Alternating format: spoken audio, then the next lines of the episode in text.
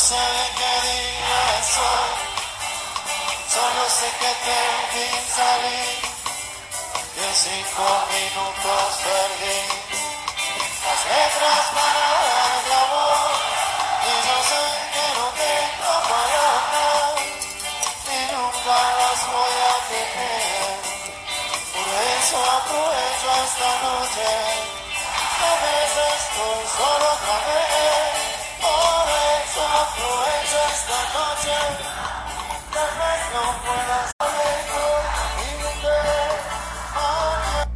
Buenas tardes, ¿qué tal? ¿Cómo estamos, gente? Hoy día, miércoles 4 de marzo, empezamos un nuevo programa de tu podcast ahí, en el área. Tenemos información de la Copa Libertadores. El día de ayer jugó Paolo, jugó Zambrano, debutó al fin con Boca. Tenemos información del partido del día de mañana de Alianza. Tenemos información del clásico y alguna otra información adicional. Así que empecemos este programa.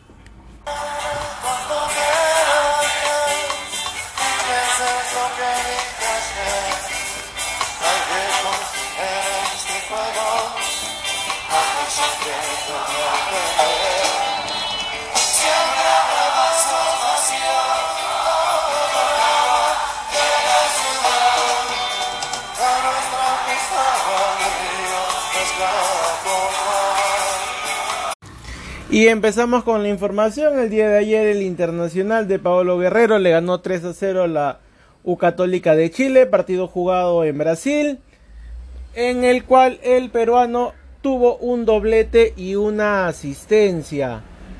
Paolo marcó en el minuto 62 y en el minuto 67 y su asistencia fue en el minuto 71. El primer tiempo, un partido jugado, algo trabado.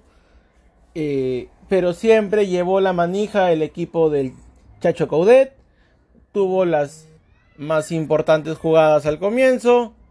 Y de ahí ya en el segundo tiempo sacó toda la artillería y pues vinieron los tres goles con el cual el equipo se llevó la victoria. En declaraciones en la rueda de prensa, Eduardo Coudet dijo que le gusta tener muchos jugadores en ataque, pero para eso se necesita un equilibrio.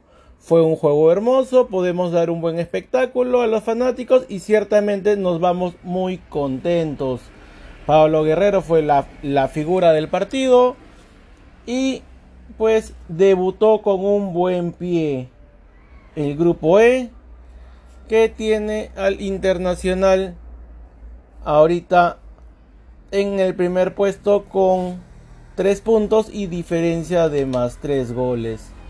Por su parte, el otro jugador peruano que jugó el día de ayer, el León Zambrano, debutó al fin en Boca Junior, un partido que se presentaba para que Boca Junior se lo lleve de encuentro, empezó ganando 1 a 0 y con un gol de otro partido, como se les dice, pues Caracas logró el empate 1 a 1 en el minuto 55. Zambrano jugó un promedio de 65, 66 minutos.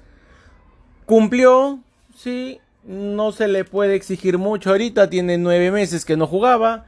Así que tuvo un partido sin sobresaltos, hizo la simple, no se complicó. Al final por ahí tuvo una jugada, pero que no llegó a mayores felizmente. Para Boca es algo complicado regresar con un empate de, Venezuela. Su presupuesto eran los tres puntos. Así que se complica por ahí un poco el cuadro Ceneice. Caracas buscará el tercer puesto. Clasificar a la Sudamericana para seguir jugando, para seguir este ganando dinero, que es lo que más está dando ahorita el, la Comebol ha subido los premios, así que esperemos a ver qué pasa ahí. Se supone que Zambrano estaría jugando también el día domingo en la liga, en la última fecha. Así que estaría llegando con buen con dos partidos ya y ya se viene la fecha de convocatoria por Ricardo Gareca. Por su parte, Alianza jugaría el día de mañana a las 9 de la noche. El posible 11 sería Butrón, Gómez, Quijada, Rodríguez, Fuentes, Salazar, Bayón Ascuez, Aguiar, Balboa y Federico Rodríguez. Un 5-3-2 que ya nos tiene acostumbrado Bengochea a ver cómo les va el día de mañana.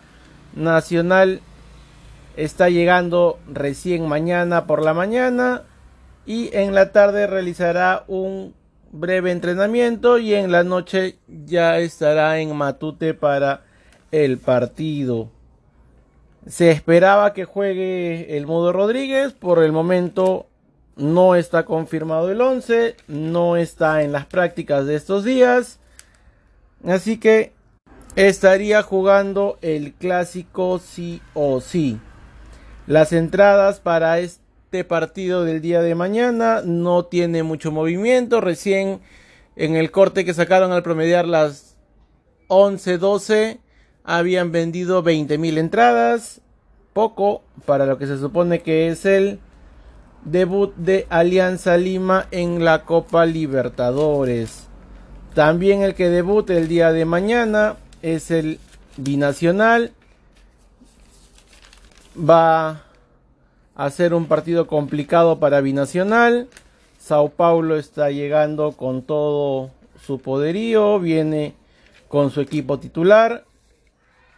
Así que a ver cómo le va al binacional. Las entradas empezaron a vender el día de hoy. Están algo caras. Pero recordemos que binacional ha invertido para la iluminación. Ha invertido en contratar su plantel. Así que vamos a ver cómo le va el día de mañana. Esperemos que sean dos victorias de parte de los equipos peruanos. Y que todo vaya bien. Binacional juega el día de mañana a las 7 y Alianza juega a las 9. Así que esperemos que haya buen marco de público en los dos partidos. Esperemos que se puedan llenar los estadios. Al momento, Binacional tiene ya vendido casi el 30% de las entradas. Recién las han puesto a la venta a las 10 de la mañana. Así que esperemos que los estadios se puedan llenar.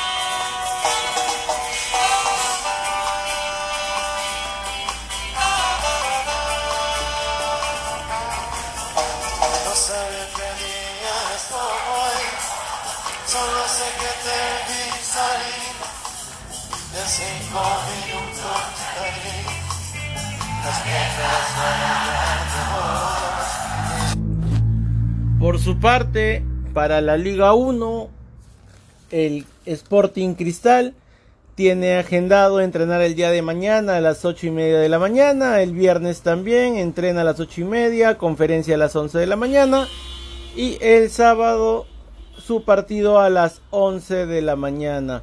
Mosquera está tranquilo, estos últimos días ha estado entrenando con el club del Sporting Cristal al parecer, Loyola regresa este sábado a ser titular. El jugador venezolano que había contratado, John Marchand, aún no llega a Lima. Se espera que estaría llegando en el transcurso del fin de semana para que se ponga a órdenes de Roberto Mosquera. Sería por su parte para el clásico, la U también se está preparando. En torno a las entradas, ya se han vendido más de 36 mil entradas para el clásico. El día de hoy esperan estar llegando a las 40 mil. Va a ser un partido a estadio lleno. Y el entrenador Gregorio Pérez afirma que los clásicos se juegan con mucha pasión, pero pide tranquilidad a los jugadores. Tiene una duda si va Urruti o va Quinteros, es la duda más importante que tiene el técnico. Ahorita en observación, Universitario tiene a Cabanillas y a Brian Velarde, que no se sabe si serán parte del clásico del día domingo. Alberto Quintero, por su parte, indicó que ya sabe lo que es anotarle a Alianza Lima en un clásico. Espera que se repita eso este fin de semana. ¿Qué otra información tenemos por parte de Yandesa? Descartó irse al extranjero, no quiere ir ni a China ni a Arabia Saudita. Espera seguir entrenando con Alianza, pero ya se sabe la decisión que tomó el técnico Bengochea, así que por el momento no hay mayor novedad. La sorpresa que se dio el día de ayer fue la renovación de Jack Durán con el Alianza Universidad hasta el año 2022. Y así que Alianza Universidad espera que este jugador ya de 28 años pueda demostrar más cosas y a ver si puede ser vendido al extranjero.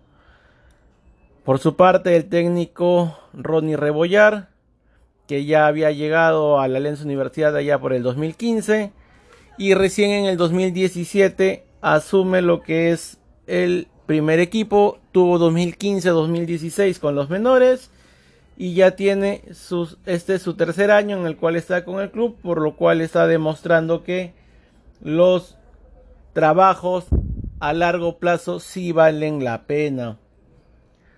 Recordemos que el Alianza Universidad se encuentra primero con 15 puntos, 5 partidos jugados, 5 partidos ganados y es la sensación de este campeonato.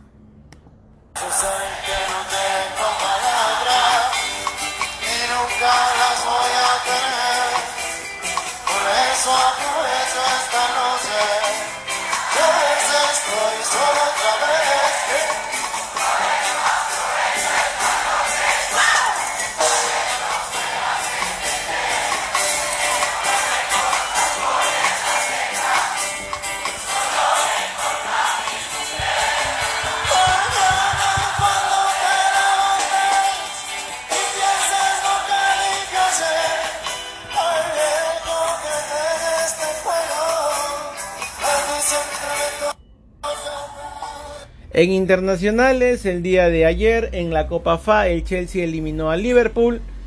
Volvió a perder el Liverpool 2 a 0 en esta oportunidad.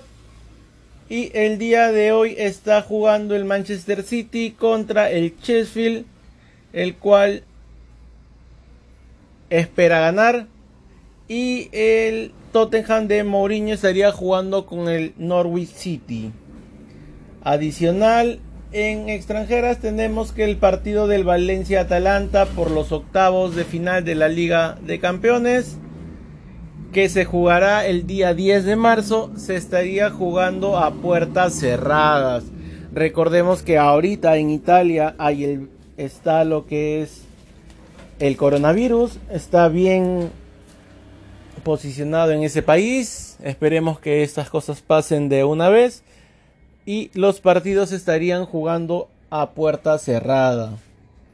Otra chiquita, Ronald Koeman, reconoció que el Barcelona se comunicó con él para que pueda ser el entrenador y el holandés indicó que no deseaba por el momento ya que está buscando alguna selección.